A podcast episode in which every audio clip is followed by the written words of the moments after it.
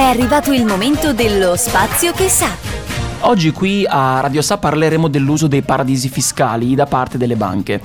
Non è certo un mistero che moltissime aziende e miliardari utilizzino i paradisi fiscali sparsi per il mondo per riuscire a sfuggire alle tassazioni. Sorprende però eh, quando a farlo in realtà sono anche le banche. Le principali banche europee infatti continuano a utilizzare i paradisi fiscali per contabilizzare parte dei profitti e risparmiare sulle tasse, con ben due italiane tra le prime dieci che usano questa strategia per eludere le imposte. Lo afferma uno studio dell'EU Tax Observatory, un ente di ricerca indipendente, secondo cui 36 grandi banche dell'Unione hanno spostato un totale di 20 miliardi di euro, o circa il 14% degli utili totali, nei paradisi fiscali, anche se pochi erano i loro impiegati che effettivamente lavoravano lì. Gli utili registrati in queste nazioni ammonterebbero a circa 238 mila euro per dipendente, rispetto ai 65 mila euro nei paradisi non fiscali. Monte dei Paschi di Siena, secondo posto con oltre il 50% dei profitti in paradisi fiscali, il 50% dei profitti in paradisi fiscali e Intesa San Paolo,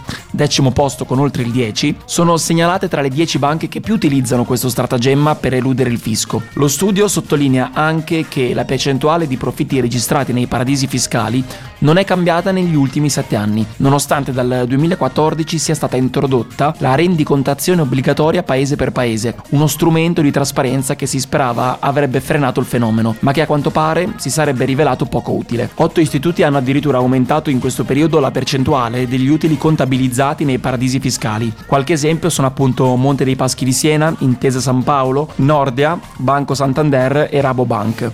La ricerca identifica 17 paesi e territori come paradisi ai fini dello studio.